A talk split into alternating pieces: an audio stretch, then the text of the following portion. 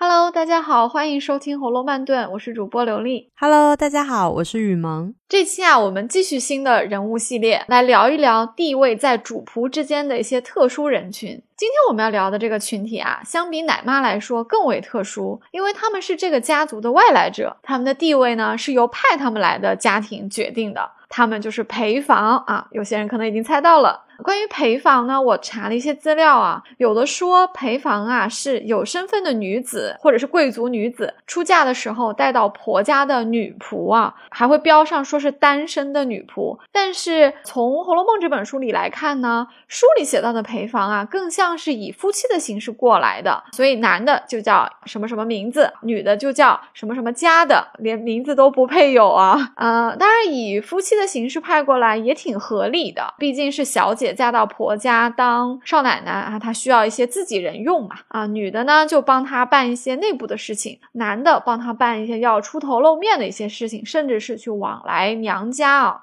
比如说书里面其实有挺多陪房的，对吧？我们来盘点一下，至少就有这么几个，像王夫人的陪房。大名鼎鼎的这个周瑞家的邢夫人的陪房啊，也很有名啊。这个王善保家的，还有王熙凤的陪房来旺家的，其实还有一些小一点的陪房，他们的戏份就没有那么重要，哎，我们就不聊他们了。上两期我们不是有聊到奶妈嘛？我们一直在说，哎，奶妈这个职位好像蛮多油水可以捞的，而且她的地位好像是跟主子比较亲近的。那这么来看的话，陪房她这个职位也是离主子比较亲近的一个职位了。是的，因为陪房是这个家里的少奶奶从她的娘家带过来的嘛。那通常来说，有教养的人家对于少奶奶娘家带过来的人，他其实是要更加的以礼相待的。也就是说，他有一点点像是这个家族的，他不能算是客人，但他其实的身份呢，又和自己的家仆不太一样啊。一般来说是要给他们高看一眼的。其实书里是有一些小例子的。比如说像周瑞家的，他是王夫人的陪房，那他到贾母的房中去回个话的时候，贾母还让他坐呢。你看这是不是挺给他面子的？如果说奶妈能够陪伴到小姐到成年的话，那是不是像陪房这样的职位就能够陪伴主人更久的时间？那他们的这个职位就特别的重要啊。嗯，因为古代其实也没有离婚这一说啊，除如果 除非你是非常不幸的被休妻，对不对？就退回娘家，否则的话。这个婚姻是一辈子的事情，那这个陪房跟着小姐到了另外一家去做，啊，当你的小姐做少奶奶，你做陪房的时候，其实也就是一辈子了。如果像《红楼梦》这样的话，以夫妻的身份过来的话，那就更是一辈子，因为你都结了婚了嘛，那你就是要在你家里的这个小姐嫁过去的这个人家啊，就在里面。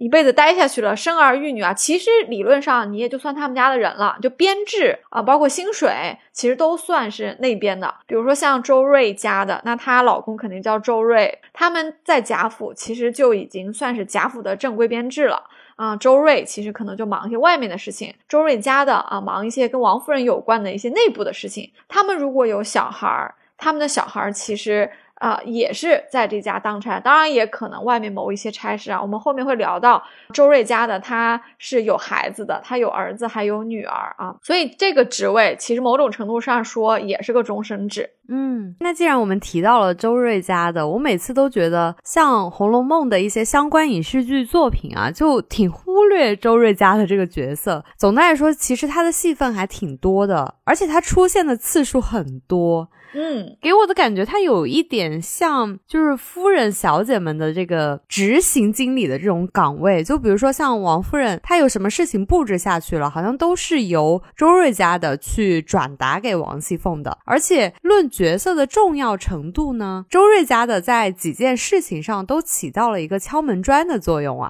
就比如说众所周知的送宫花事件，嗯，这个应该算是坊间谈论最多的有关于黛玉。玉脾性的一个点吧，就是周瑞家的送宫花的这个顺序，导致黛玉发了一个脾气，而且这个脾气也成了大家讨论黛玉很多的一个点啊。当然，另外就是刘姥姥两次来荣国府，即使是周瑞家的，为了在刘姥姥面前显摆自己的权利，但是他也确实是好心办了好事，就是在这个刘姥姥一进荣国府的时候，起到了推波助澜的作用。因为如果没有她通报的话，刘姥姥可能连这个门都进不去，就是让刘姥姥顺顺利利的进行了打秋风，刘姥姥也过上了丰收的一年啊。没错，概括的很全面啊。周瑞家的身份确实比较特殊，这个特殊呢，呃，也跟家里当家的是王夫人和王熙凤这两代有关系啊，因为。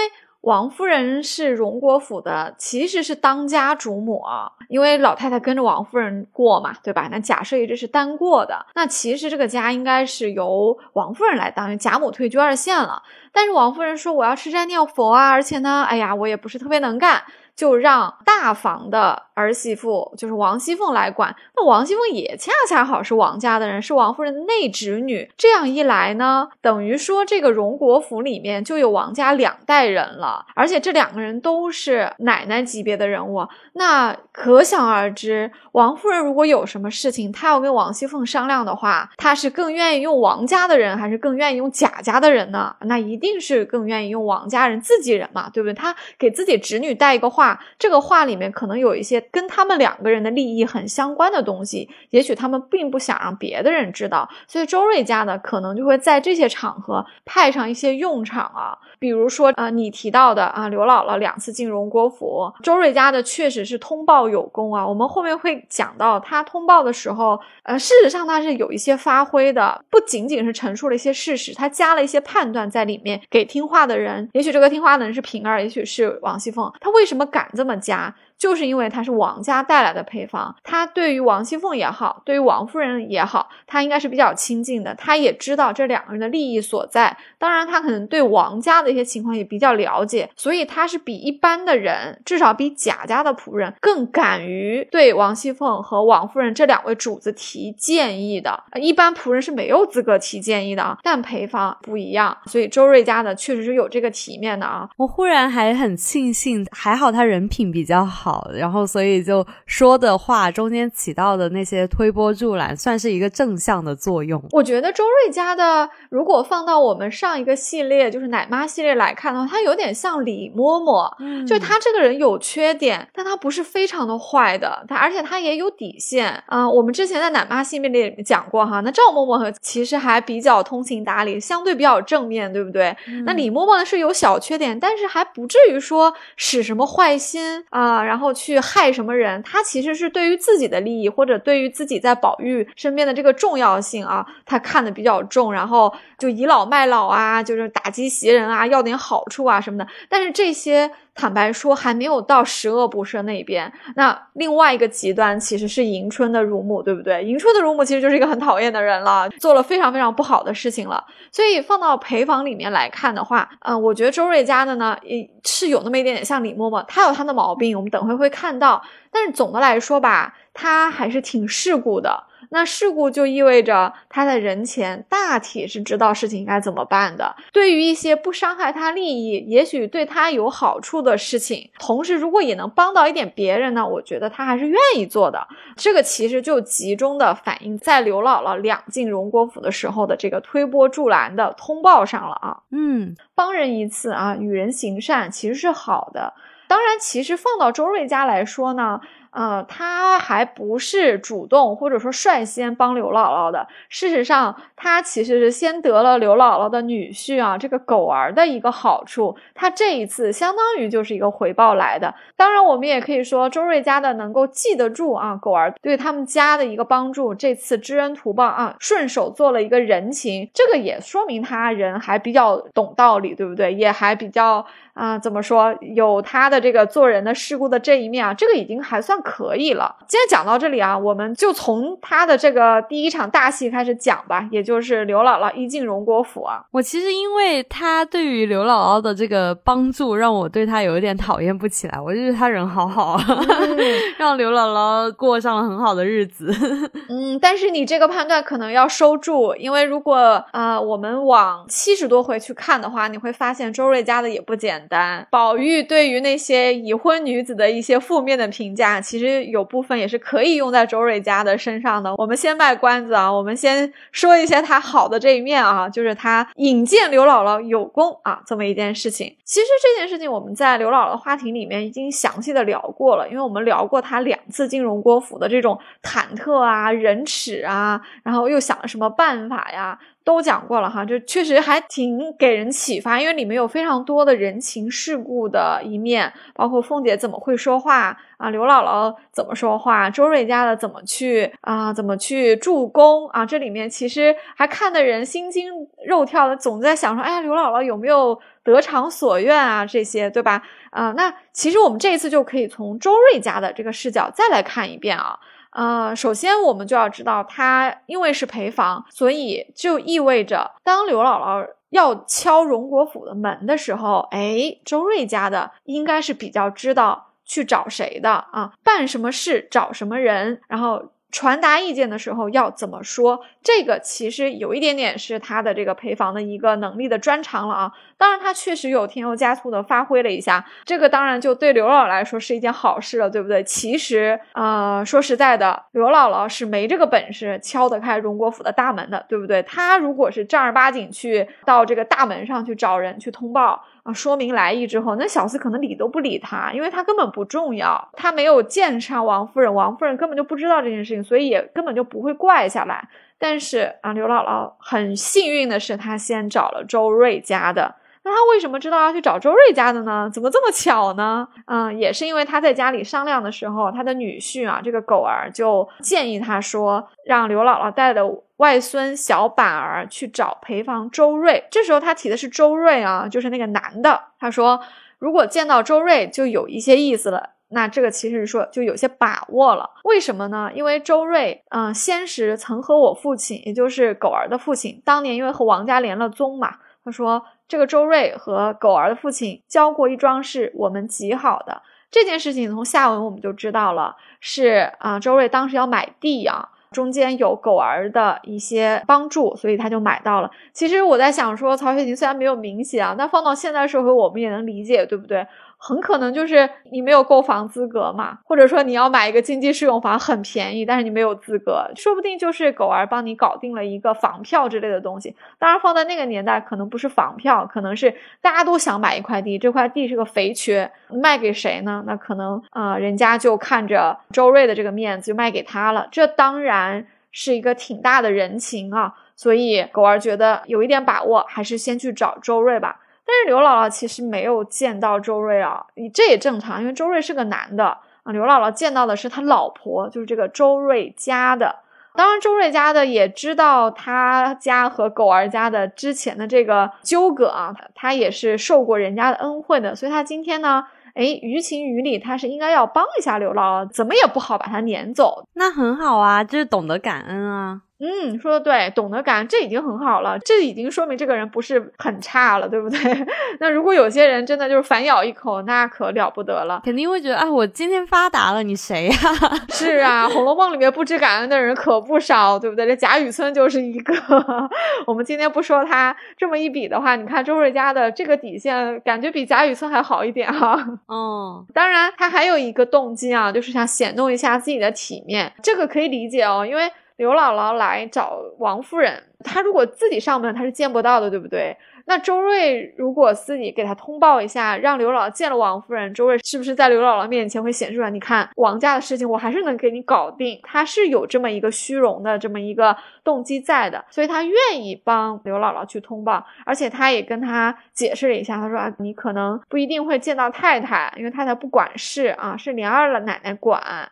这莲二奶奶呢是太太内侄女啊，当时就是那个大舅老爷的女儿，小名凤哥的啊。刘姥姥可能大概也知道她，所以就顺着就夸了一下王熙凤啊。而且周瑞家的还在后面啊，还跟刘姥姥说，他说凤姐啊又聪明又漂亮，心眼又多哈，但是对下人未免太严苛些。所以你看，其实我觉得下人的话里有很多文章的，对不对？其实他也是对凤姐有一些不满的。嗯，他竟然对刘姥姥都没有按耐住啊，都都说了一点出来，就说明凤姐的这个名声是在外的。当然，这也侧面说明凤姐管事这件事情已经大家都知道了，所以周瑞家的当场就觉得说，谁都不找，也一定要找凤姐。我之所以会说周瑞家的这个人品还可以啊，就是刘姥姥来的时候，她虽然说了一些呃礼貌性的话，就比如说，哎，姥姥你大老远的来了，然后我怎么不会带你去见真佛呢？她在后面给刘姥姥铺垫了。一堆贾府的这个背景啊，哎，也不叫贾府的背景吧，应该算是。莲二奶奶的背景，比如说他会说什么，我给你破个例，给你通个兴趣。但是有一件事情啊，你不知道，就是我们这里跟以前不一样了，现在太太不管事了，都是谁谁谁在管。然后他的小名是什么？然后怎么怎么样啊？然后这个家里是怎么怎么样的？他就跟他闲聊了很多话，我觉得人还挺好的。如果你遇到一个不怎么爱说话的，或者是说他话比较少的，他没有这么跟你絮絮叨叨的，你可能就不了解这些，反倒是你后面。没有办法跟凤姐说过多的话了，因为你不知道她是谁呀，或者是说你你并不知道这个当权者是谁。没错，这段话其实重要性是很高的，因为他其实都在给刘姥姥支招。他会告诉你说，你待会儿会见到谁，这个个人权力有多大，他和王夫人的关系是怎样的，其实就是在暗示刘姥姥，待会儿你见到谁要说什么话，其实你现在就可以有所准备了。这有点像是给刘姥姥打个小抄，其实是挺重要的哈。确实像你说的，我觉得这一段话还是显示出来周瑞家的有他不能说善良吧，我觉得有他比较周到，或者说同情刘姥姥，愿意帮他一个忙的这一面啊。因为人性很复杂嘛，虽然它可能更多的是。为了报恩，或者说是为了显动自己体面，但是他依旧是挺认真的、挺真诚的，在帮刘姥姥的，所以给他打这么多的小抄啊。他这里应该也没有说要显得自己体面吧，因为他也没有吹嘘自己说，哎，你看我现在就是也在这里挺重要的，什么什么的。他就是给他介绍了这个背景啊。对，那周瑞家呢，带着刘姥姥其实是先见到了平儿的，因为这时候王熙凤可能不在家，她有可能在贾母或者是王夫人那边，所以只见到了这个平儿。二这里挺有意思的，我觉得有一段话啊，周瑞家的对平儿说的特别值得我们来研究研究啊，就是如何把一个基于基本事实的话，哎，添油加醋，稍微的润色那么一点点，就让听的人会意，而且能把这个事儿办成。我觉得这个周瑞家挺厉害的，他是这样说的。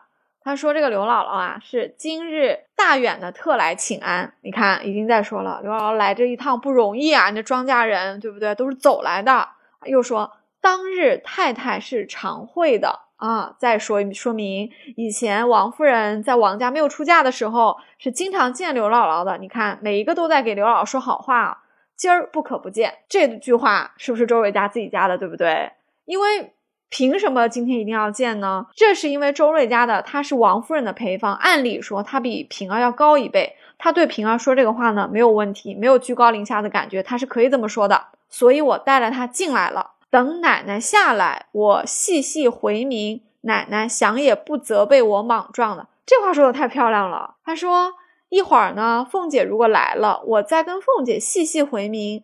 凤姐也不会责备我莽撞，她自己都敢预判王熙凤不会责备她莽撞。那既然你这么笃定，平儿当然也不能责备你莽撞，对不对？那平儿肯定要把刘姥姥留下来，让她等凤姐啊。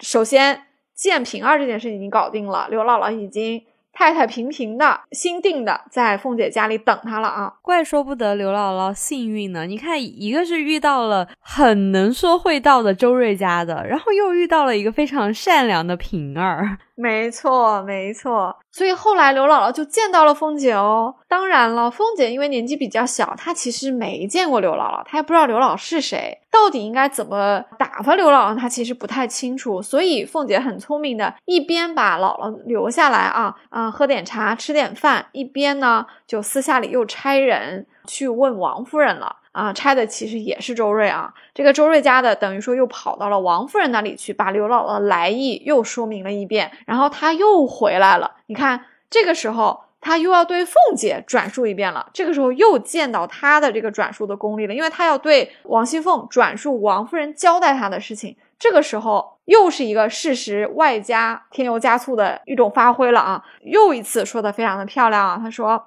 太太说了，今日不得闲，二奶奶陪着便是一样。多谢费心想着，白来逛逛呢便罢。若有甚说的，只管告诉二奶奶，都是一样。这句话有点像既在给凤姐说，又在给刘姥姥暗示，就是说，哎，你给凤姐说是一样的，不用什么都去找太太说，给奶奶说也是一样的。是的，这句话确实有两个作用。第一个就是递话头给刘姥姥，告诉她你今天可能就见不到王夫人了。那王熙凤是个代理，你跟她说就行了。第二个是也是告诉王熙凤说，王夫人其实授权给你，你就看着裁处吧。嗯，当然，其实谁都知道刘姥姥怎么可能是白来逛。对不对？一定是有甚说的嘛，所以凤姐也是一定要往下听刘姥姥的这个来意的。嗯，刘姥姥当时还不说，对不对？还不好意思说，也没甚说的，不过是来瞧瞧姑太太、姑奶奶，也是亲戚们的情分。这句话就是刘姥姥她也有扭捏或者说不好意思的地方，她实在是求人的话不容易开口嘛，所以她还说了一大堆客套话。我感觉这个时候周瑞家的在旁边都快急得跳脚了，他就一直在催刘姥姥，就是说你没有什么说的就算了。但是如果你有话说，就赶紧给二奶奶说，因为这个和太太说是一样的。你看他前面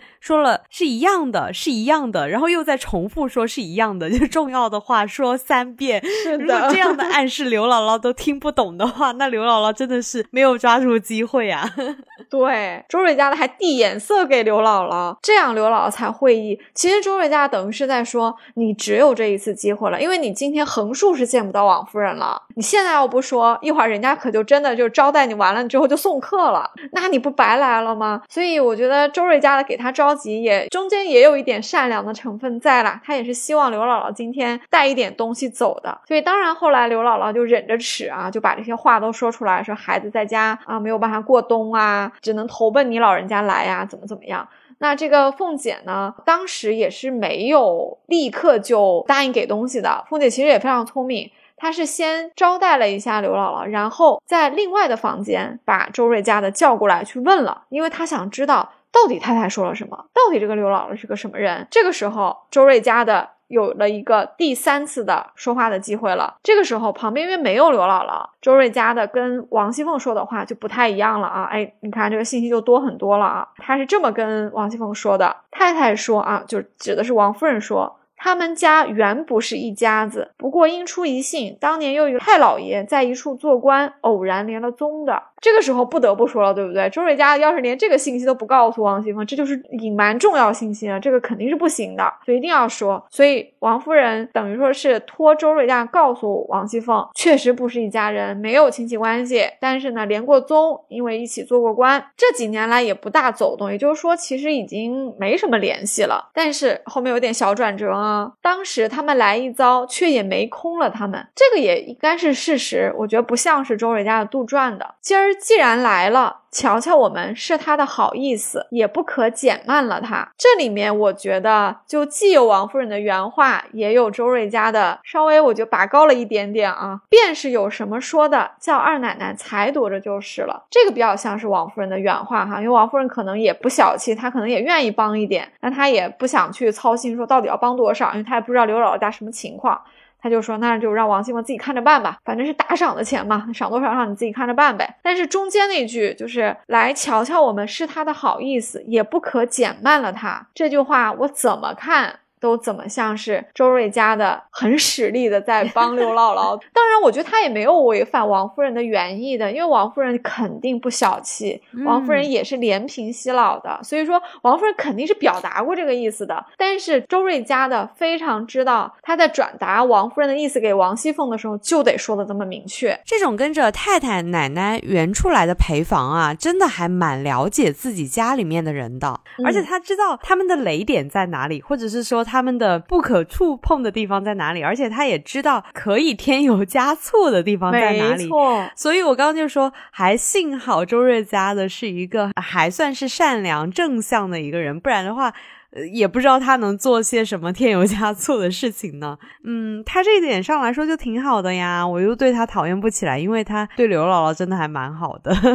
嗯，是的，这件事情的结果是比较好的，而且中间我们也是看得出来周瑞家的情商也比较高，对不对？也是个行动派啊，也没有对刘姥姥推三阻四的啊，就立刻带她来见了。然后又在平儿又在凤姐两边都是帮刘姥姥美言几句，而且在刘姥姥不知道怎么开口的时候，他还不停的推她，给她眼色，意思就是你赶紧说，有什么话今天一定得说啊。其实我觉得这一次刘姥姥拿走二十两银子，嗯，周瑞家的是有功劳的啊。所以刘姥姥也很感激他啊，他最后不是要留一块说送给周瑞家的嘛？但周瑞家的就是啊，书里是这么写的，说周瑞家的哪里把这点放在眼上啊，就不要嘛，就是给板儿啊买果子吃。从这里来看的话，那周瑞家混的还是蛮好的，他就是处于一个经济上还算丰盈的一个状态，所以他觉得帮助一下刘姥姥也没有什么。嗯啊，还有就是像我刚刚说的嘛，他也知道就是对凤姐转述王夫人的话的时候。他在哪里加工，或者是往高了说，往低了说，其实他是有一个拿捏的分寸在的。是的，他说这些话也无伤大雅嘛，而且他能蛮能共情刘姥姥的，毕竟给刘姥姥这一点钱，在贾府看来也不是什么大钱呐。没错，从这个角度来说，嗯，陪房他们因为还算是仆人。所以他其实应该能够更理解底层人民，对吧？他们也只不过是混得比较好的底层人民嘛。他们是在荣国府外面有自己的房子住的，所以他们是相对来说生活不错的。但是他们也不是主子，也不是统治阶级，所以我觉得他应该是往下能够理解刘姥姥的难处。而且刘姥姥家这个狗儿家显然是落魄了的嘛，以前也当过官，现在就是生活不好呗。所以我觉得周瑞家应该是能够理解啊这个他们生活的难处。但是往上了去呢，他又知。知道，哎，像王夫人啊、王熙凤啊这些家族里面的人，他们对人情世故是怎么拿捏的？所以他对。啊，刘姥姥来访这件事情的通报的时候，他加了一点点，我们觉得他是加了一点点他自己的助推在里面，但是他加的是比较合理的。然后王熙凤也欣然的就接受了，所以刘姥姥开开心心的拿走了二十两银子。嗯，我们事后也分析过，这二十两银子是一大笔钱。刘姥姥这一家人五口，这是风风光光过了一个冬，而且家里还买了地啊，第二年收成也不错，你就感觉这个家就立起来了。这次我们真的要给周瑞家记一个。大功啊！刘姥姥第二次来的时候，她就带上了上一年的收成啊，而且这一次她来还是先见的周瑞家的。那周瑞家就带她就是去见了平儿，他们就在那儿等着凤姐。但是外面的天色就已经比较晚了，周瑞家的就说他替她瞧瞧去，应该是去看凤姐什么时候回来吧。那个时候凤姐不就是跟贾母在一起吗？不知道为什么，就是周瑞家回来的时候就特别高兴的给刘姥姥说：“你老的福来了，你可以在这里留一晚。”仔细回想起来，这里面的蹊跷还是蛮多的啊。因为按照第一次刘姥姥来的时候，周瑞家的家公说的那些好话，促成了一个很好的结果。那第二次周瑞家的去回禀了一趟，就带来了这个喜讯，感觉也是跟他的。能言善辩离不开的，说不定他也在贾母面前美言了几句，贾母才一开心就留下了刘姥姥，于是就促成了这一段我们在后面不断的津津乐道的刘姥姥的故事呢。嗯，这也是一个合理的一个猜测哈，我们也可以稍微的复盘一下当时的情况。应该是这样的，就是刘姥姥呢带着板儿又背了很多的瓜菜过来，他还是先找的周瑞家的，因为还是通过他比较容易见到人嘛。他自己去呃大门上去见小厮，那肯定是不行的。所以周瑞家的就带着刘姥姥和她的这些瓜菜以及板儿，就再一次的进去去见了王熙凤啊。见完王熙凤啊，其实天确实是有一点点晚了，他们还在那儿等着，等王王熙凤怎么去安排他。哎，这个时候周瑞家的一想到说刘姥姥太晚了，出城不方便哈，所以他也是起了一个善念，说那我帮你去问一问吧。他就去追王熙凤去了，结果发现王熙凤是在贾母那里。周瑞家去了一会儿之后，半天才回来，确实是很高兴的对大家说的啊，说可是你老的福来了，竟投了这两个人的缘了。嗯，这是怎么回事呢？是因为凤姐和老太太在一块儿。那周瑞家当然要悄悄的告诉凤姐，意思就是说刘姥姥要走了，你还有没有什么话要交代？王熙凤就说大老远的难为她扛了这些东西来，晚了就住一夜，明儿再去。凤姐也挺善良的，凤姐打算招待她住一晚，等于说这就是头上凤姐的缘了。结果啊，这一番话被老太太听见了，就问刘姥姥是谁？凤姐当然要回答一下。那老太太说：“我正想个击鼓的老人家说说话。”请来了我见一见。所以你看，连续讨了两个人的开心啊，所以就把刘姥姥留了下来。这中间有没有周瑞家的一些功劳呢？我觉得是有的。一方面，即便是凤姐和贾母在一起说话，她也进去了，对不对？在凤姐耳边耳语了一下这件事情，就已经是在帮刘姥姥去通报这件事情的。另一方面啊，呃，我一直在想，虽然关于刘姥姥的话其实是凤姐答的，因为贾母问是凤姐要回答，周瑞家的应该不能插嘴，所以这里轮不到她说话。但是会不会周瑞家的和王熙凤在交流关于刘姥姥呃什么时候走，要不要住一天的这个话呢？他们可能就呃说的声音比较大呢，哎，故意让老太太听见呢。当然这个有一点戏剧性哈。但是不管怎么样，巧合也好，还是说他们就是故意想让老太太知道这件事情，然后让老太太好个客啊，把刘姥姥留下来也好，这都有这个可能性。总之啊，老太太最后说了话，让刘姥姥留下，而且她还想见一见，这不就有了刘姥姥。二进大观园啊，史太君两宴大观园，然后刘姥姥住了好几天，吃了好多饭，说了好多酒令吧，那么多热闹的事情都由这一次把他留下来啊引起。周瑞家的应该算是在贾府里面特别会来事儿的那种啊，你看他到了贾母的房里，贾母还让周瑞家的坐在椅子上。感觉其实无论是主子辈，还是说周瑞家的下面那些丫鬟，都还是对她不错的。没错，这就是我们前面说的裴王的身份特殊嘛，因为他是王夫人的娘家人。那王夫人嫁到呃贾府来的时候，王家应该是四大家族里还是很鼎盛的，对不对？因为王熙凤就说过嘛，她说。我和太太的嫁妆比一比，比你们差哪里了？什么什么的，就他其实是很自豪，或者说对自己的这个家世是很自信的。所以贾府当然对王家带来的人，其实也是挺看重、挺客气的。这就有了，即便到老太太房里，老太太也会给周瑞家的赏个座啊。这个其实都是看在王夫人、王子腾的这些的面子上啊。除了这一点啊，周瑞家的其实他的体面还挺多的。哦，是的，就比如说像第五十一回袭人的母亲病重的时候。不是凤姐批准袭人回家探望，当时就是派了周瑞家的带媳妇丫鬟去，还交代了很多规矩。就是如果周瑞家的不懂规矩的话，就不会派他去啦。就是，嗯，嗯他确实挺会来事儿的，而且这里应该显示出。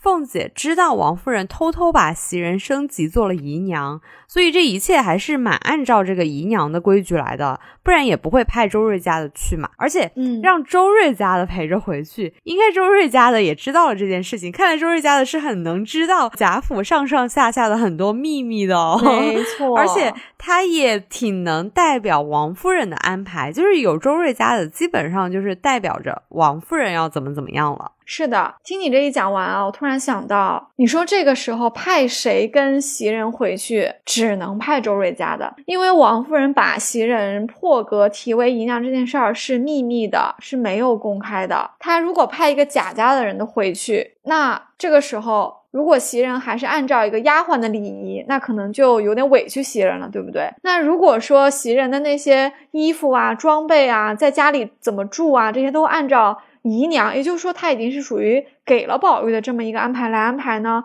那贾家的人呢，可能又会怀疑，就这件事情暂时是不适合让别人知道的，所以必须派一个王夫人的心腹去，也就是周瑞家的。所以你看，王熙凤也很懂啊，她知道只能派他。那另一方面，周瑞他肯定也知道王夫人的事情嘛，他也就知道说，哎，应该以什么样的标准去对待袭人。确实，让如你所说啊，周瑞家的应该知道袭人的地位了。这个我们现在一定要记在心里面，因为在抄检大观园的时候，周瑞家的是有戏份的。我们可以带着这个认知去看，你就会看到周瑞家的显然对于袭人和对其他的丫鬟，他的态度肯定是不一样的。他在抄检的时候肯定知道袭人这边，他一定是要装聋作哑，他不会去得罪袭人的，因为他已经知道王夫人对袭人的态度了。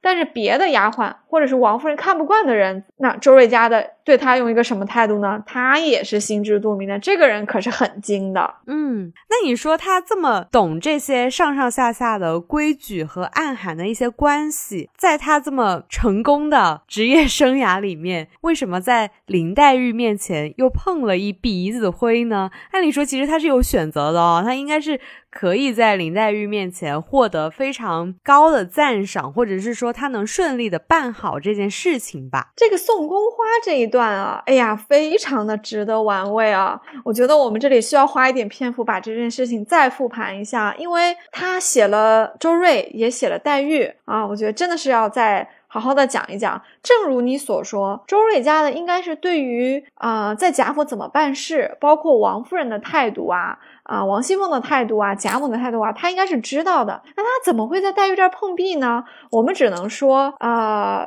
你想的再周到，也有不周到的地方。就是做事情完美，让每一个人都说好，是很不容易的。这里是不是都要怪周瑞家的呢？未必。那是不是都要怪林黛玉呢？也未必。我们要秉着一个比较客观的态度复盘一下这件事情啊。首先，这件事情是发生在薛姨妈家，那发生在梨香院，对不对？其实是发生在第一次刘姥姥进荣国府的时候，她因为把刘姥姥的事儿办完了，所以她需要去回王夫人的话。那她去回的时候，发现王夫人不在，在薛姨妈家里面啊，在讲话。所以他就追到了薛姨妈家的这个梨香院里面去。那薛姨妈就拿出了一盒子宫花嘛，说这个拿回去给你们家的姑娘带哈。那这件事情就交给周瑞家带回去了。为什么呢？嗯，当然，因为一来送个宫花这也不是什么重活嘛。虽然周瑞家的是陪房，有点小地位，一般不干那些打杂的事情，但是这个事情他还是能干的。这是一。另外一件事情，薛姨妈也是王家的人呢，王夫人也是王家的人呢，所以。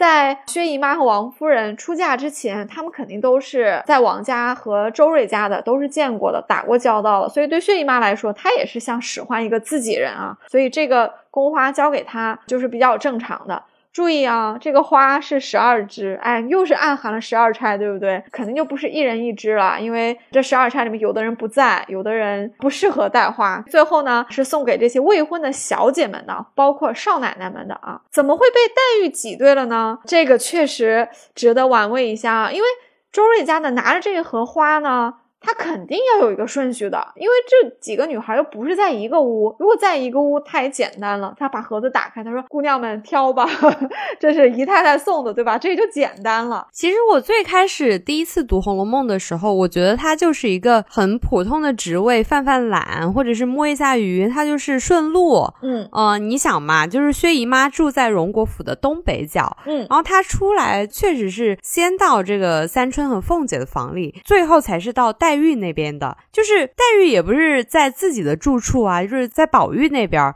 所以宝黛这两个人应该是住的离贾母比较近的。从地理位置上来讲，周瑞家的这样走倒是没什么毛病，而且花都是一样的嘛，没有什么先挑后挑的。嗯，所以我当时就会觉得，哎，他这样走也没错啊。他作为一个普通的仆人的话，那偶尔犯犯懒，就是谁进他就先送谁嘛。但是我们今天既然聊到是这个主仆之间，周瑞家的他这么一个呃人精啊，我们前面用的这个词，就是他这么能玩转。这个人际关系的一个人，他怎么会在这个事情上做这样的行为呢？就很让我困惑了。现在就是像你说的，我觉得周瑞家的就是没多想，他就觉得谁进先送谁的，所以才最后送到了黛玉那边。因为黛玉住的最远，大家去对照书本去大概的画一下啊，在大观园之前每一个人的住处的话，你会知道薛姨妈家是住在东北角，啊，贾母呢是偏西北的。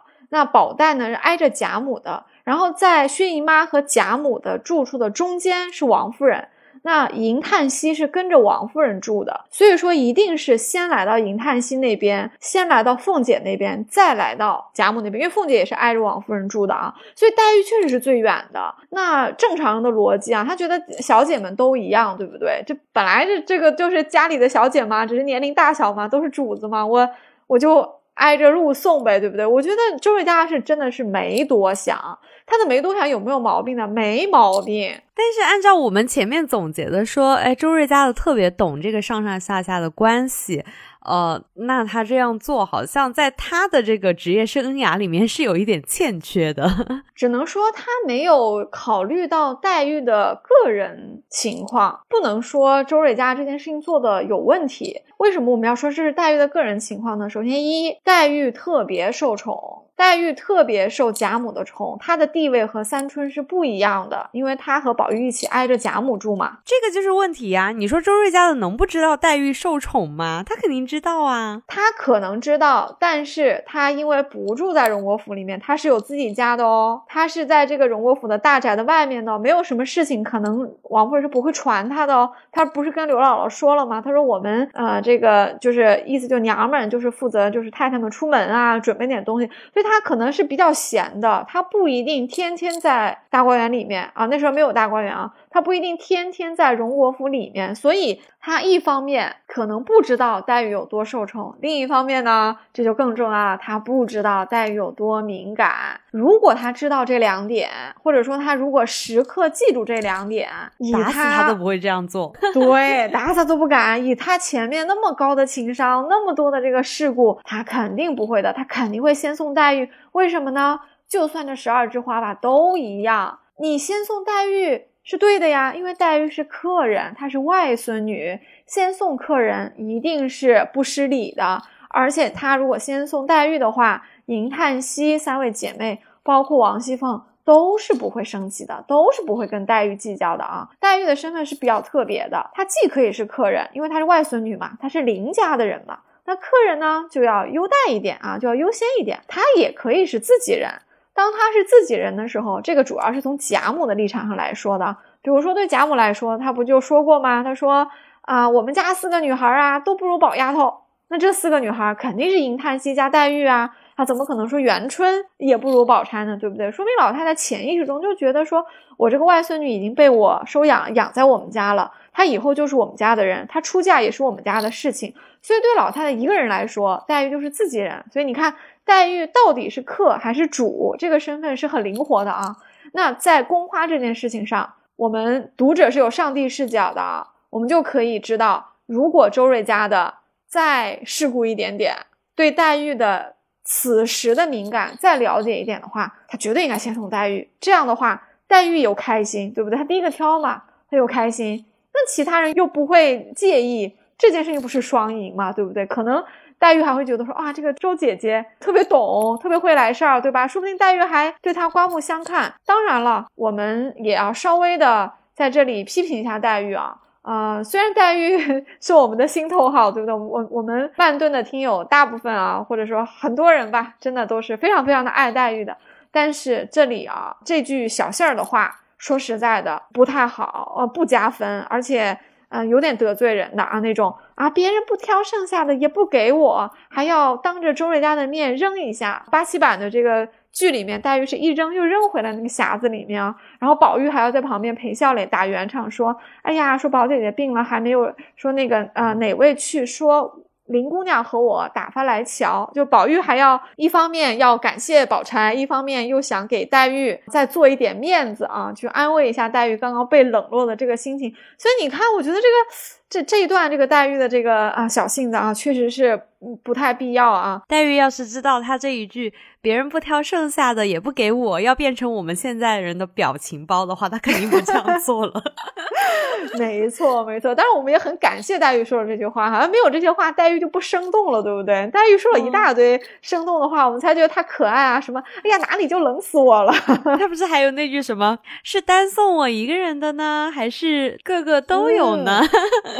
还说，哎呀，那，嗯，也许这个姨妈家这里是外人，不当在这里吃的也也未可知。搞得李嬷嬷要去拧她的脸，对不对啊？其实是是宝钗想拧，当然脂砚斋也想拧，然后我们所有的人。都想拧啊，觉得，呃，黛玉的可爱的话，或者有的时候有点尖的这个话是挺多的啊。但是这个确实是早期的黛玉，大家别忘了，她这个时候很小，对自己的寄人篱下，她是非常的敏感的。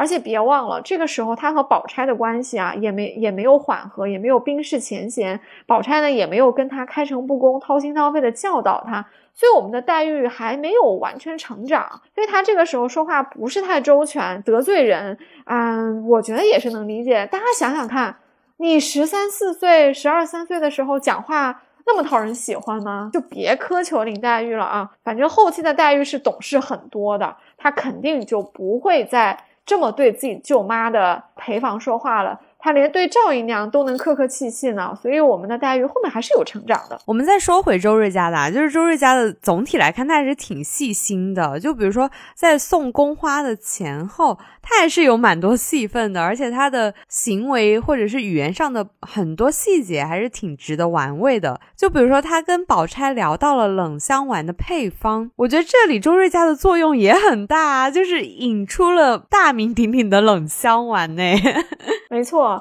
要是不通过一个外人的视角，宝钗就没有机会去介绍冷香丸嘛，对不对？因为她每天都要吃，对她来说不稀奇，肯定是一个不熟悉的人去问才可以。因为这时候宝钗生着病啊，那当然周瑞家一问啊，宝钗就一讲，我们作为读者啊，就有幸知道了这个大名鼎鼎的冷香丸有多麻烦。而且她还和金钏交流了那个呃留头发的那个漂亮小女孩是香菱，嗯，她当时不是还指出来说她长得很像秦可卿。吗？这个也侧面指出了香菱有多漂亮哇！你会觉得周瑞家的好像每一句话都起着至关重要的作用。没错，这句话其实非常重要的，因为首先香菱被薛蟠强行的买过来之后，后面几回都没有出现，对吧？在这里，哎，就被介绍了。我觉得作者就很巧，因为这个官司打完之后，香菱的去向其实没有说。但是不说其实更好。这个时候突然的把香菱介绍出来，你就感觉失落的那个文字就一下串起来了，就说明香菱留下来了。他说才留头，嗯，这个时候应该是在说香菱还比较小，我可能得。呃，研究一下，但是我感觉这里才留头的意思应该是香菱还没有正式的给薛蟠做妾，所以她还不是一个啊小妾，就不是一个已婚妇女的一个打扮啊，她应该是名义上薛蟠买来给啊薛姨妈使唤的，只是薛蟠垂涎她，所以就天天去央求薛姨妈，后来薛姨妈才给她摆了酒，请了客啊，正经的让香菱做了这个房里人，就做了小妾，因为香菱非常出色嘛，香菱不光是长得。漂亮，性情也好，就是像一个大户人家的小姐，所以薛姨妈可能自己都有恻隐之心，觉得这么好的姑娘，让自己的儿子啊没有名分的就摸到房里去，对人家也不好啊，那就正经当个妾吧。呃，你看周瑞家的这段啊，说她长得像东府里小荣大奶奶的品格。这个句话就很传神了，呃，一方面就是要用一个外人的眼光来看，因为别人说香菱好不好看，没什么好说的。由周瑞家来说，这个信服力就很强了，因为周瑞家的一定是宁国府、荣国府的人，上上下下他都看过嘛，他也知道秦可卿有多漂亮，对不对？秦可卿本来就好看，所以他拿秦可卿这么一个少奶奶跟香菱做一个比较，大家都知道了，哦，香菱长这么漂亮啊，那怪不得薛蟠发疯一样的把她抢过来。也怪不得薛姨妈舍不得这个香菱，对不对？觉得说啊，那还是正式的给她做个妾吧。啊，这些都是在交代，嗯，香菱本身的一个特质啊。当然也是给我们的作者交代一下香菱的一个去向啊。这里就说清楚了。嗯，就是说，其实周瑞家的这些普普通通拉家常的话，其实是起到了穿针引线的作用。不细读的话，真的发现不了。就比如说中间啊，还提到了一句，周瑞家的女儿来找他，让他为女婿的。事情就是找王夫人啊，或者王熙凤求情。从这里我们才知道，原来第二回演说荣国府的冷子兴就是周瑞家的女婿。哎，你有没有发现，就是周瑞家他们整个家庭都对整本书里面所有的人物起着一个穿针引线的作用。嗯，观察非常细腻。我以前老觉得这些细碎的话好像没有什么，后来我不是学那个剧本创作的时候，我才知道，就是呃，一部电影里面其实没有什么废话的，它每一个镜头也不是白给的。就像那个送宫花的午后啊，曹雪芹的每一个架构都是非常完整的一个架构，它就是这样搭建起来，让这个房子非常的牢不可破。对，每一块砖头都有用。就像你说的，送宫花的那个午后不简单，送到凤姐那儿，凤姐在干嘛？对不对？我们就不用说了啊，比较暧昧。要是没有那个午后，我们也不知道荣国府长什么样子啊。嗯，没错。而且这个送宫花的时候，就写了很多人的性格啊，比如说迎春在下棋。啊，惜春已经在和智能儿聊天，说头发剃了往哪带花，这些小小的细节发生在啊前十回，你就会觉得说，嗯，不知道是什么意思。但是你要读到八十回的时候，就发现，哦，原来前面也真的是每一句话都没有废话。包括这里就已经提到了这个冷子兴。其实第二回演说荣国府的时候，这个冷子兴的对宁荣二府的了解就让我们大吃一惊，对不对？想说。这个人跟贾家有什么关系啊？怎么这么了解啊？每家有呃生了谁，娶的谁，怎么什么都知道？说的贾雨村一愣一愣的，对不对？而且有没有觉得，就是冷子兴他说出了整个荣国府和宁国府的背景，然后周瑞家呢，他展现了整个荣国府的一个很寻常的午后，就让我们。会觉得，哎，这两个镜头它其实是对应的，其实是呼应的，而且那个午后给我的感觉有一点类似于当时只道是寻常的那种遗憾感吧，有那味儿了。冷子兴演说的时候是一个宏大画卷的展开，对不对？只是人物关系。然后周瑞家的宋宫花穿过荣国府，先到哪儿，后到哪儿，跟谁说话？有送的，也有没送的啊。为什么我说有没送呢？因为中间有一个非常小的细节，我们在讲李纨的时候会讲到，因为他还穿过了李纨的房间。李纨那个时候是从窗户外面，他能看到，他能看到李纨在里面睡午觉。这个细节也有学者提到说，因为她是个寡妇嘛，她没有花带，而且寡妇因为家里也没有男人啊，她只有一个儿子，所以她的生活是百无聊赖的。这个午后她在睡觉，那李纨在百无聊赖的睡觉，对比王熙凤和贾琏，哎，是不是很有意思？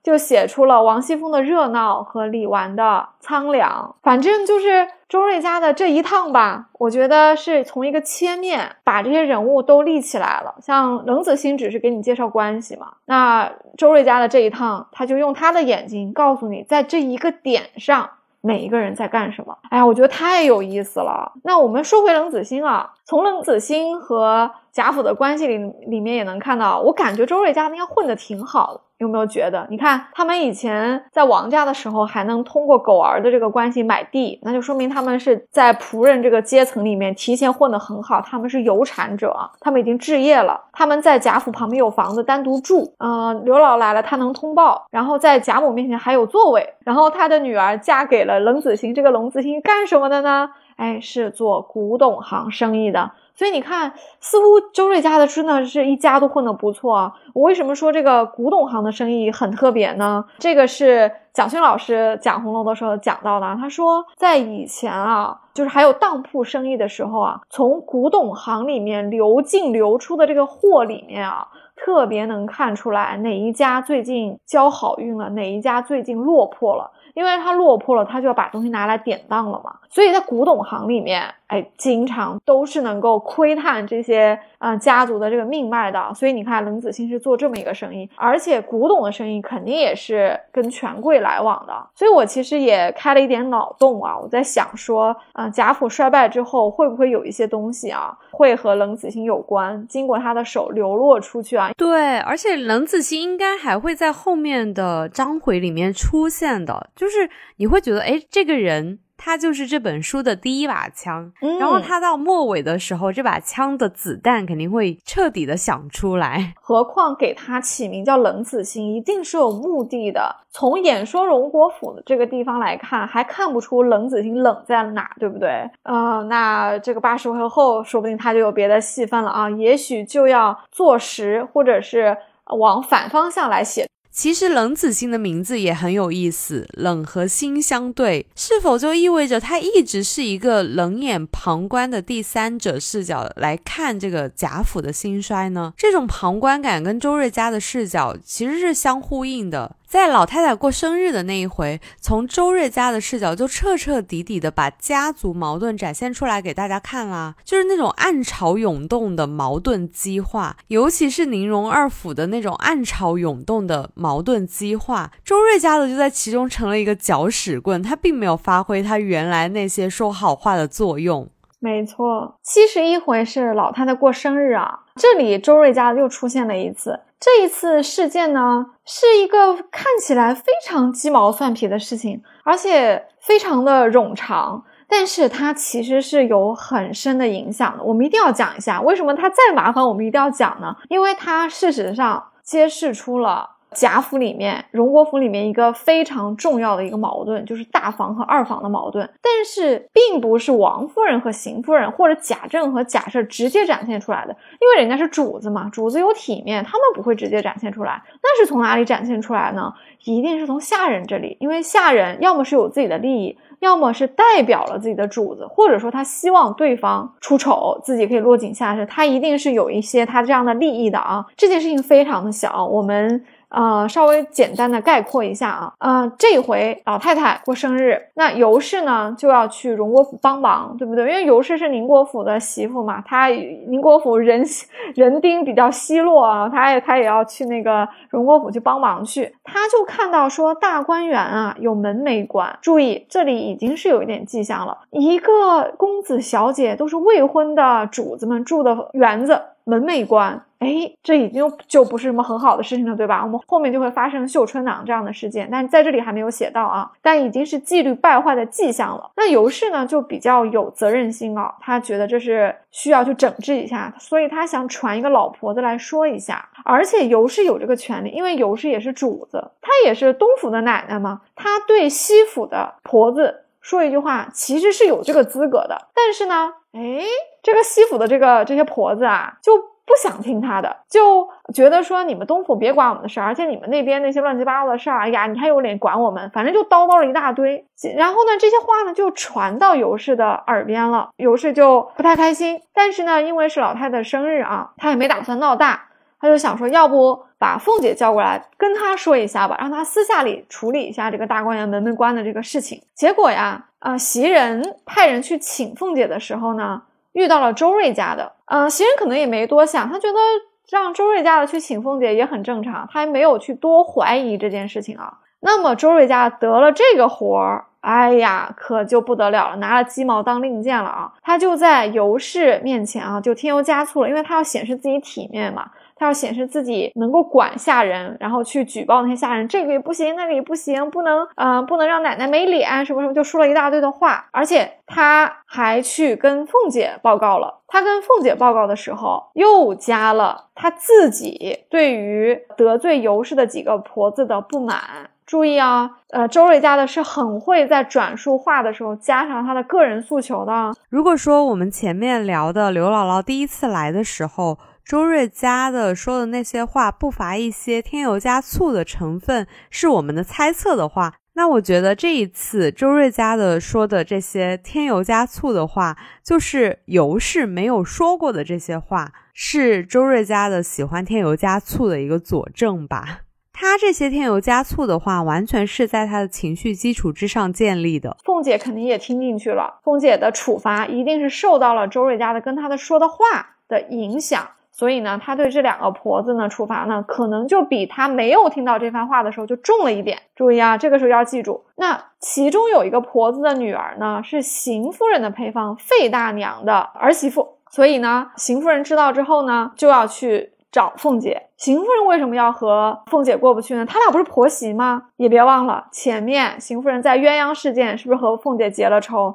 因为他肯定知道凤姐在中间搞鬼嘛，他自己被贾母骂了一顿，他心里记仇了。那这个时候他就要报复凤姐了啊，然后他就兴冲冲的找到凤姐面前，当着很多人啊说了一大通话，说：“哎呀，把那婆子放了吧，老太太过生日，我们在外面舍米舍钱的。”啊，连平西柚的，今天这两个婆子怎么怎么样？他说我也不敢在二奶奶面前要一个面子，就看老太太面子吧。这话说的非常的难听，一个婆婆跟媳妇这么说话，就会让人家觉得说这个媳妇太厉害了，婆婆管不住她，对不对？其实邢夫人挺坑的，就这是在给凤姐挖坑呢。那凤姐当然当面又不能跟婆婆辩白，对不对？她只能就把这两个婆子给放了。但是没人的时候，她很委屈啊，自己的婆婆当着人的面给自己扣屎盆子啊，坏她的名。声，她很很委屈啊，她没人的时候就哭了。她哭了这件事情呢，被鸳鸯知道了，因为鸳鸯看见他眼红了，就猜到了。晚上呢，就告诉了贾母啊。你看这这一环一环都扣过来了。贾母觉得凤姐做的对，因为贾母觉得啊，不能因为她过生日就处罚太松，这个是原则问题，没有关门，而且得罪主子，得罪东府的尤氏，人家也是奶奶啊，这都是不应该的。所以贾母觉得凤姐处理的是对的。所以你看。这么一长串的事情搞下来，是不是从结果上来看，就感觉说好像邢夫人让凤姐没脸，但是呢，贾母又知道凤姐委屈，其实就是一个小事儿啊。但是这个小事如果没有周瑞家的在中间搅和搅和，其实闹不到那么大的，绝对闹不到说邢夫人当众去给凤姐没脸，然后鸳鸯又偷偷的告诉贾母这个事儿。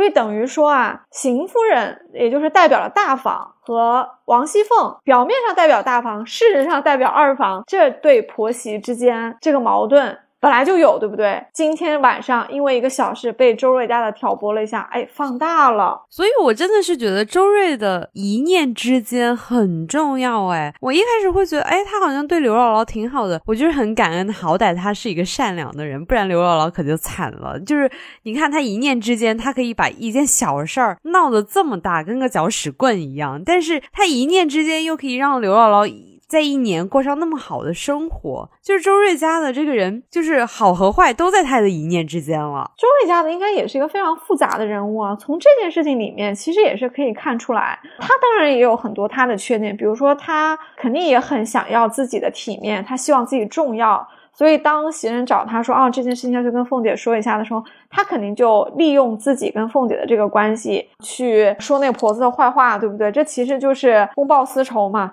而且他在尤氏面前也添油加醋了一一番，等于说就是要把自己陪房这个身份啊的重要性给自己拔高，就等于说没事儿的时候也要搞点事情出来。其实这种人是在一个大型组织里面是挺要不得的啊。当然了，我们说完周瑞家的这次算是有点间接的坑了凤姐吧，因为他没有直接坑凤姐，他按理说他和凤姐是一边儿，他不应该坑她。其实他举报的那两个婆子是邢夫人的人。但是因为邢夫人跟凤姐不对付啊，所以间接的还是坑了凤姐。这件事情呢，确实看得出来周瑞家是挺有点讨厌，对不对？可是他不蠢，为什么呢？在这之后不久，马上哎就发生一件更大的一件大事情。在这件大事情里面，其实大房和二房的矛盾进一步的扩大了。虽然表面上没有撕破啊，但是暗潮涌动，而且在这件事情里面也有一点周瑞家的份儿。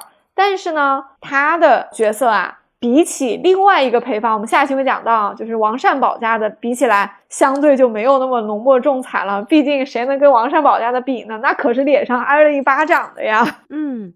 其实你之前没有跟我聊这个的时候，我一直都不会觉得，哎，这件小事有什么，因为我也不会跟他联想到就是抄检大观园这件事情。但是你刚刚着重的强调了前面这一堆大房跟二房的乱七八糟小事之后，我就会觉得，哎，好像抄检大观园不是那么简单的事情哦。就是抄检大观园的始作俑者是另外一个陪房王善保家的。我们就是会觉得，哎，好像这件事情跟周瑞家的没有什么关系，但是整个过程里面，周瑞家的是跟着凤姐的哦，而且周瑞家的，我们不是在前面聊周瑞家的很会看别人的脸色嘛？贾府风风光光的时候有他的戏份，抄检大观园的时候，他好像就在凤姐身边，也没有做什么特别越级的事情，他就是在暗戳戳的跟凤姐打配合。没错，在抄检大观园这件事情里面，周瑞家的就学聪明了，因为他知道他不是唯一奉命来执行任务的。王夫人派了周瑞家的来，然后同时呢，也让邢夫人的陪房王善保家一起来，由凤姐领衔，这相当于是大房二房都有一个代表啊，不偏不倚呀。呃，这个王夫人其实也，我觉得她吧。你说他有城府吧？他在这件事情上其实也挺天真的，他就不知道派了这么一个王善保家这么一个一个蛀虫来啊，搞出一堆的事情啊。但是不管怎么样，凤姐其实是心知肚明的，她也反对朝典大观，所以呢，她打算应付应付就走。周瑞家的也是明白的，他知道自己和王夫人和凤姐是一边的，但王善保家的是邢夫人那边的，所以周瑞家的一定是看凤姐的眼色行事的，比如说。在探春家这边的时候啊啊很有意思哦。探春不是说我的丫鬟不能搜，因为他们的东西都在我这儿，搜我的可以。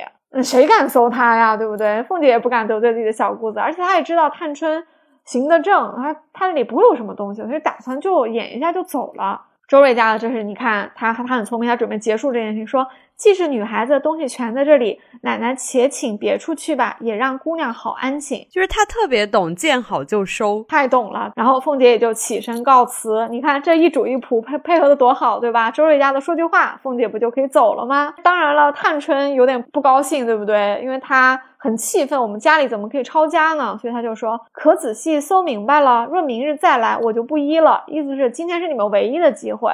明天也不能再来了，来了我给打出去。那凤姐这个时候只能笑道，因为这时候没有仆人的说话的资格嘛，只能让主人来回复啊。凤姐就笑道说：“既然丫头们的东西都在这里，就不必搜了。”探春也冷笑着说：“啊，你果然倒乖，连我的包袱都打开了，还说没翻。明日敢说我护着丫头们，不许你们翻了，你趁早说明。若还要翻，不妨再翻一遍。”探春也其实挺怎么说呢？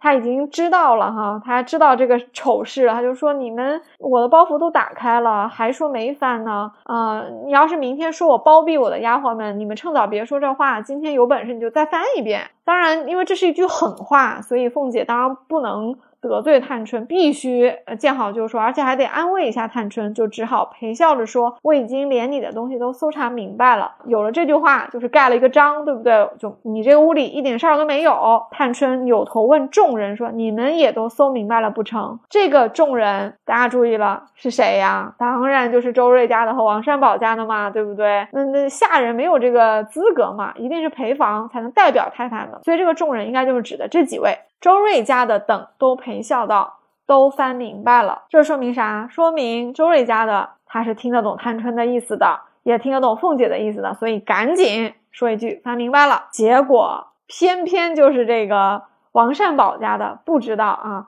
就上去扯了一下探春的衣服，说：“啊，连小姐身上我也搜了，确实没什么东西。”这才挨了探春的一巴掌。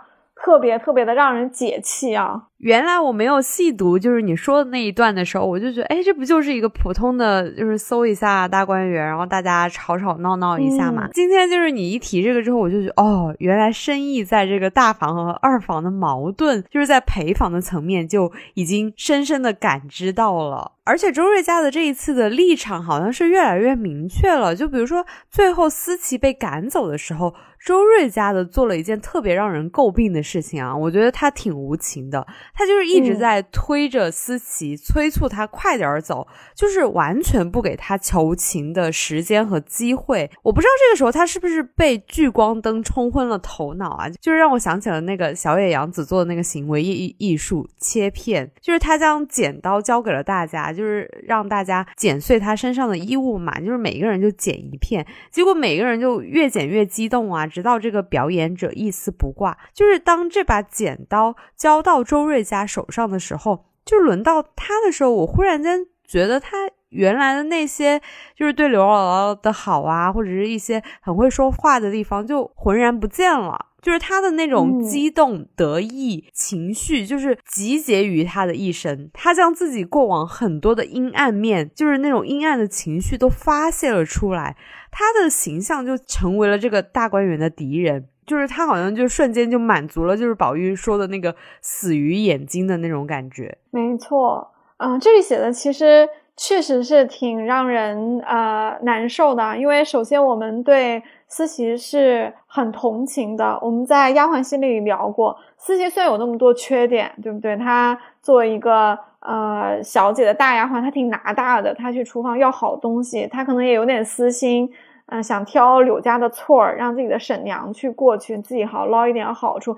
但是总的来说，这些都是小毛病，这也不是什么大的十恶不赦的事情。而且他和表弟潘佑安约会这件事情被发现之后，思琪是非常非常坦荡的承认的，他已经做好了迎接命运加在他身上的一切这个厄运的一个。呃，一个准备啊，所以其实思琪的形象是在这个时候是高大起来的，就是他再怎么样，他还是一个正面人物啊。所以思琪被赶走的时候，我们是非常难过的。我们一方面难过说迎春连句话也不给他说，另一方面也难过说，嗯，他被赶走的时候好像是非常仓促的做这件事情，因为王夫人下了命令嘛。当然赶走了挺多人，对不对？除了思琪之外，我们还知道也有晴雯，也有方官，还有四儿，这么多人哈。那得了王夫人的命令，周瑞家就赶紧要执行这个事，就怕王夫人后悔，就怕思琪又求了迎春，又求了宝玉，又求了什么黛玉、宝钗这些人，然后这些人可能心一软，跑到老太太那里求情，这思琪又赶不出去了。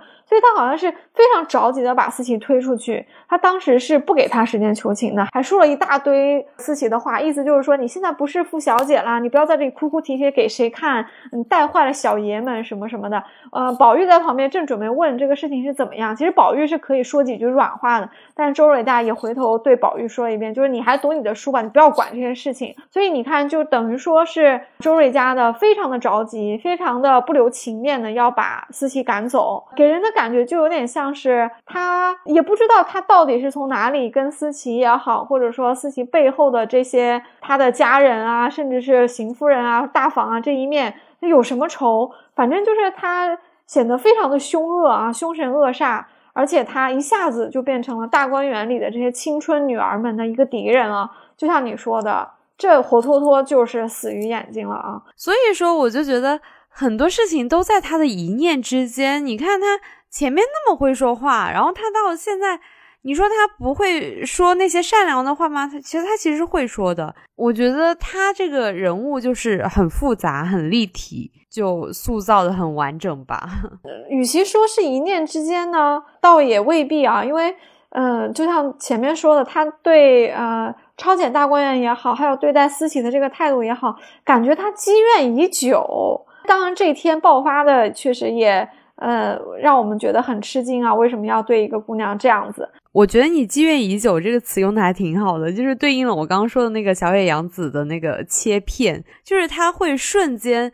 这把剪刀在他的手上的时候，他就会瞬间把他过往的很多很多阴暗面的情绪集结在这把剪刀身上。就是你不知道好像他为什么就是瞬间变成了这样的人，跟之前的反差很大。但是这个就是他的情绪集合起来的。没错，没错。因为这个时候其实已经在七十几回了，贾家其实各方面都在走向破败。就像我们前面说的，大观园里的纪律也坏了，所以说其实发生的这些坏事是很多的，比如说聚众赌博啊，夜里面门没关啊，你看迎春的奶妈还偷了她的累金凤去典当，有很多的事情，所以我们也不知道啊，就是可能在。整个的这个进展的过程中，周瑞家呢，可能他也有一些积怨，那他就发在了这个思琪的这个身上啊，发在这个大房的一个丫鬟身上。周瑞家的在这个大观园里面，然后大观园闹出了赌博，然后拿出东西出去典当，那冷子兴在外面开这个典当铺，是不是就这样对应起来了？哇，曹雪芹真的很厉害，就在这种蛛丝马迹当中就已经把这些架构想好了。哎，这个有。意思哈，因为迎春的乳母偷她的累金凤，不也得去当吗？她去哪儿当呢？难道是去薛姨妈家的横书点吗？对，所以其实他们两个人其实早就，呃，像周瑞家的和冷子兴，其实早就知道了这里面的兴和衰，因为就已经闹出了赌博，在不断的典当东西了。嗯，那如果厉害有这么复杂的话，那周瑞家的有一些积怨，然后他发在了大房的这个一个小小的丫鬟，就是思琪身上，这个也是有可能啊，因为作者可能呃有一些细节也没有完全交代。当然了，像周瑞家的这样这个年纪的婆子啊，对于丫鬟们很坏，其实这样的例子在书里面是很多的，也不是他一个人对思琪这么呃这么不好。前面不是也有呃偶官烧纸的时候，对不对？婆子也是发狠了要拿他，还有这个呃这些像方官啊这些人认的这些干娘，都对他们这些小女孩特别的坏，克扣他们，所以其实是挺多的。所以呃从这个角度来讲，像周瑞家的对思琪是这么一个凶恶的态度，倒也能理解啊。这也难怪。宝玉觉得女孩都是好的，但一旦结了婚，就都变成死鱼眼睛了。因为你结了婚，就到一个伦理社会了嘛，你就有是非，就有利益，啊，就懂了很多人间的这些这些不好的东西，你有很可能就被染缸给染黑了，然后就再也不纯洁了。好像大家对前面周瑞家的这个正面的形象有了一定的转变，就是大家会觉得，哎，这个人怎么不像前面那样子，就是比较善良，好像展现出了他为人比较自私的一面。所以像冷子兴或者周瑞家的还是挺立体的这两个人物。没错，周瑞家的确实也是个比较立体的人物啊。你看他有很多的缺点，他似乎也有公报私仇的一面啊，他也有积怨的地方，但他也有为人行善的一个地方啊。每一方面的例子其实都是有的，这也正是这个人物复杂的一个地方啊。比如说，我们再回到前面，刘姥姥二进荣国府的时候，周瑞家的又再一次的帮忙，帮他去通告。这里面其实中间也差出了一些分支，就像宋宫花一样。啊，好像又旁边插出了一些小小的细节，连带提了一些次要人物啊，细究起来也是挺有深意的。比如说周瑞家的就来跟平儿说话的时候啊，就顺便帮一个小厮请了一个假。哎，这里很有意思，因为当时这个小厮在跟平儿说明天准他半天假，这个小厮可能是经常偷懒、经常旷工的。平儿本来不打算准他假的，但是周瑞家的呢，看到是这个小厮，就说当真他妈病了，说姑娘准他半日假吧，平儿就准了啊。这个小厮就欢天喜地的去了。可以看得出来，第一，周瑞家的似乎和这些下人的信息沟通的非常的充分，他似乎对这些事情了如指掌。这里一句顺水人情人情的事情，哎，他就顺手帮这个小厮做了，所以小厮也很开心，就走了，就因为他。求到这半天假，可以照顾他的母亲了吗？这里当然是有他可能也是比较善良的一面。另一方面啊，我们不妨脑洞再开一开，我觉得也可能说明呢，像周瑞家的这种特别世故的这种陪房啊，可能他们是挺会在这些下人面前做人情的。比如说那些看门的啦、厨房的啦、打扫卫生的啦，他可能很会笼络这些人，因为这些人可能会知道主人的一些事儿。像这种小厮。他卖了他一个人情，焉知以后小厮不会还他一个人情？可能这个人情就是一个关键人情呢，对不对？所以其实这些小细节也都得留意一下。注意，这个时候平儿还让同样的这个小厮请假的小厮呢带一个话给旺儿。啊，你看，没有一句话是白写的啊。平儿就说：“你带个话给旺儿，让他快点把利钱送来。再晚了几天，奶奶不要了，月信送他使吧。”啊，平儿话都说到这里，那当然意思就是你赶紧送来，嗯，不然没你好果子吃，对不对？肯定要送过来的。这绝对是一个魔鬼细节。为什么？细心的读者会发现，这件事情是发生在螃蟹宴的后面。在螃蟹宴的后面呢，有一个非常非常小的细节，就是。袭人偷偷的拉住平儿说：“这个月的月钱为什么还没发？”平儿呢，因为知道王熙凤放高利贷的事情，但是呢，她和袭人关系比较好，而且她觉得袭人呢嘴比较严，不会乱说的，她就偷偷告诉袭人说：“我们奶奶呀，早就把月钱支出来的，在外面放利息呢。”她说：“你要是短钱，我先拿一点给你用。”那袭人听到这里呢，当然就说。我也不着急用，他说只是防着我们那个，就是万一宝玉用，有的时候打赏啊，需要点小钱啊什么，他要准备一下。他说那呃需要我再跟你拿吧。就是袭人其实不着急用这个钱，但是他对于钱为什么没发，他是知道的，所以他找平儿问了。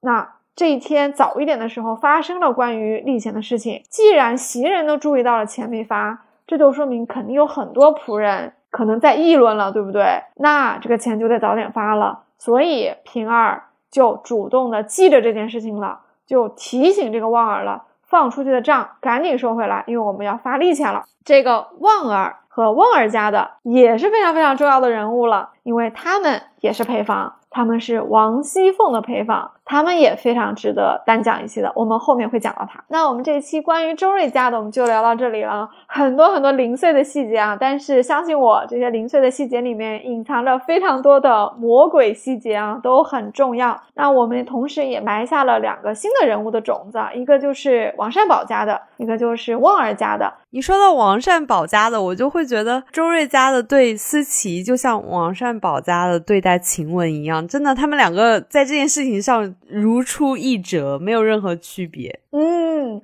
的观察太毒辣，太毒辣了，一定要给你点赞。没错，周瑞家的代表王夫人捏住了思琪。王善保家的代表邢夫人捏住了晴雯，对不对？其实这两个姑娘挺躺枪的。我们分析过，就晴雯和思琪都有缺点，但她们都是好人呐，她们都是正面人物啊。结果被两个死鱼眼睛给害了。嗯，其实我们这一期我一直都觉得挺难聊的，因为像周瑞家的、王善保家的，或者是来旺家的，他们这三个人看起来好像不是很重要，但是在很多地方都有出现。尤其是我刚刚提到的，说，哎，他们都是一些穿针引线的作用，没有他们好像就这件事情就发生不了了一样，就很重要。眼见他高楼起，眼见他楼塌了。是的，因为他们提供了非常难得的视角，也就是说，他们其实是主人的心腹。发现没有？他们通常是会帮主人办一些，其实是主符合主人的利益，但是他们不一定会派边缘人物去办的事情。比如说，王夫人要让这个周瑞家的去陪同袭人回家，嗯，比如说。他安排周瑞家的和王善保家的在查抄大观园的时候一起陪着凤姐，这些都是不适合安排别人的。再比如说王熙凤家的，通过来旺家的去帮他放利钱，这些也是不能派别人家的，因为这些都是。主人的一些很核心利益的事情，所以只能让自己的陪房去，只能让自己人去。这个确实也就是陪房的这个身份特殊性的一一部分。嗯，那我们下一期就聊王善保家的和来旺家的。好的，我们下期会先聊王善保家的，因为他的戏份啊也不少。你看，我每次叫你卖一个关子，你就会直接告诉大家我们要聊哪一个人。嗯，好的好的，不小心又泄题了。哎呀，我这个，嗯，这个就怎么说呢？老是接不住雨萌的这个梗。嗯，是的，是的，我这个嘴不行，我这个嘴不如袭人。那我们这期就聊到这里，我们下期再见。我是刘丽，我是雨萌，我们下期见，拜拜，拜拜。